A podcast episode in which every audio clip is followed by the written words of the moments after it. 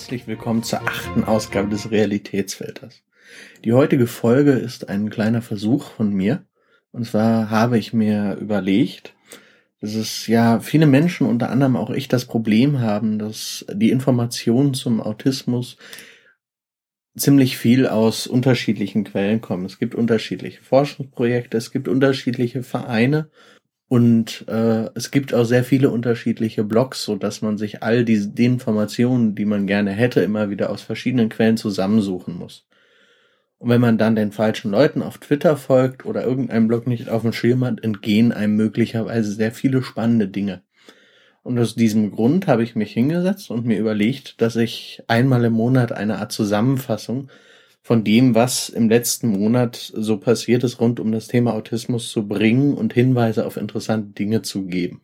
Und da ich ja ohnehin einen Podcast plane, wird das Ganze in Form eines äh, verhältnismäßig kurzen Podcasts passieren.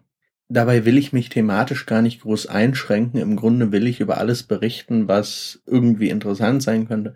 Seines Texte in Blogs, seines neue Forschungsergebnisse oder auch anstehende Tagungen oder Veranstaltungen, auf die man hinweisen kann. Und davon hört ihr jetzt die Pilotfolge.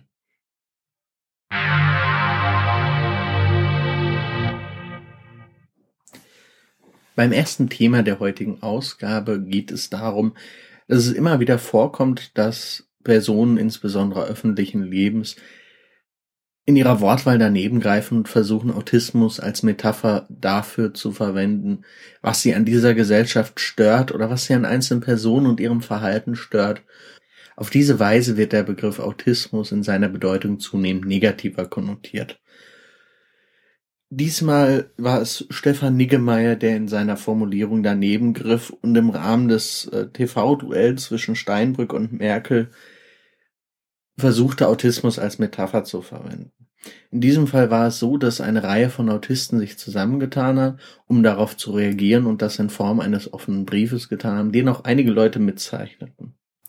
Das Spannende bei diesem Brief ist, dass Stefan Niggelneier nicht wie die meisten Personen einfach gar nicht darauf reagierten oder aber versuchten sich irgendwie so zu entschuldigen, dass es am Ende so wirkt, als würden die Autisten sich nur grundlos aufregen, sondern er hat direkt und offen auf diesen Brief reagiert und hat die Kritik an seiner Äußerung sehr ernst genommen.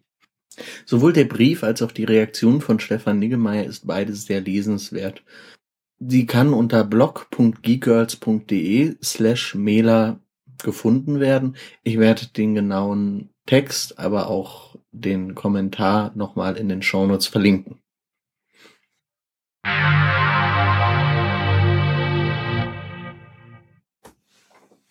Ich werde immer wieder nach Büchern rund um Autismus gefragt. Das Problem dabei ist, dass es zum einen gar nicht so viele gibt und dass die Bücher, die es gibt, oftmals entweder veraltet sind oder aber in einer Preisklasse, in der sie sich kein Normalsterblicher mal eben leisten kann. Denn niemand hat mal eben 100 Euro rumliegen, um sich ein Buch über Autismus bzw. eine Autobiografie einer Autistin kaufen zu können.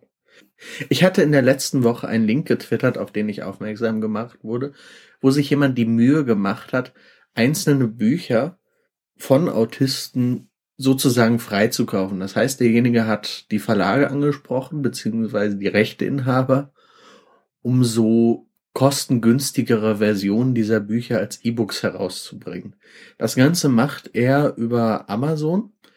Das heißt, alle Leute, die da einen Account haben und ein Kindle beziehungsweise die Kindle-App verwenden, haben die Möglichkeit, äh, verschiedene Bücher von durchaus auch namhaften Autoren für einen deutlich geringeren Preis als die gedruckte Variante zu erwerben. Im Moment ist er gerade dabei, sein Angebot auszubauen. Unter anderem ist jetzt gerade neu dazu gekommen, ich bin Autistin, aber zeige es nicht, von Leanne Holiday Willey und durch die gläserne Tür von Temple Grandin. Beide zu einem Preis, der deutlich unterhalb des gedruckten Buchs liegt, das insgesamt auch eher schwer zu bekommen ist. Ich habe keins dieser Bücher lesen können, da ich kein Kindle habe und es im Moment leider noch keine Version für freie E-Book-Reader gibt von diesen Büchern. Ich würde mich in diesem Punkt sehr über Feedback freuen, wenn jemand davon berichten würde, wie die Bücher gemacht sind und ob sich das Ganze lohnt. Weitere Informationen dazu und die Links zu den einzelnen Büchern auf Amazon gibt es unter autismus-bücher.de. Dabei ist Bücher mit UE geschrieben.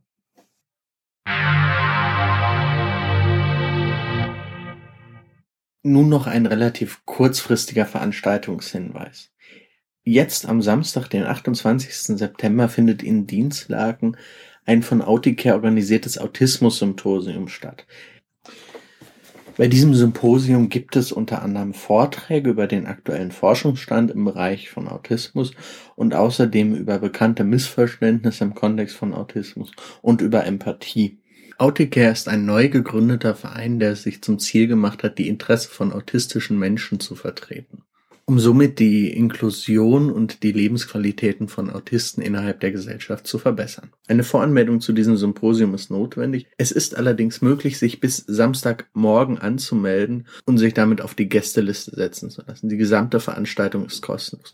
Weitere Informationen zu dieser Veranstaltung sowie die Anmeldung findet ihr auf auticare.de den Link setze ich auch nochmal in die Shownotes.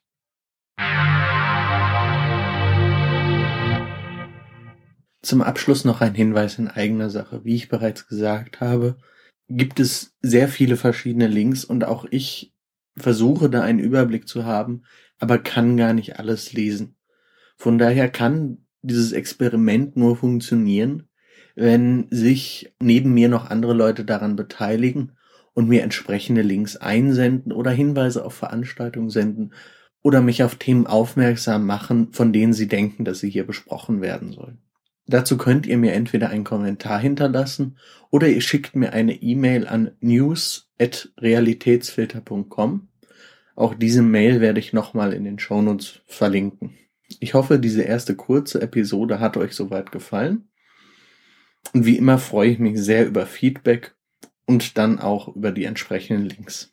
In diesem Sinne bedanke ich mich fürs Zuhören und wünsche allen Hörern noch einen angenehmen Tag.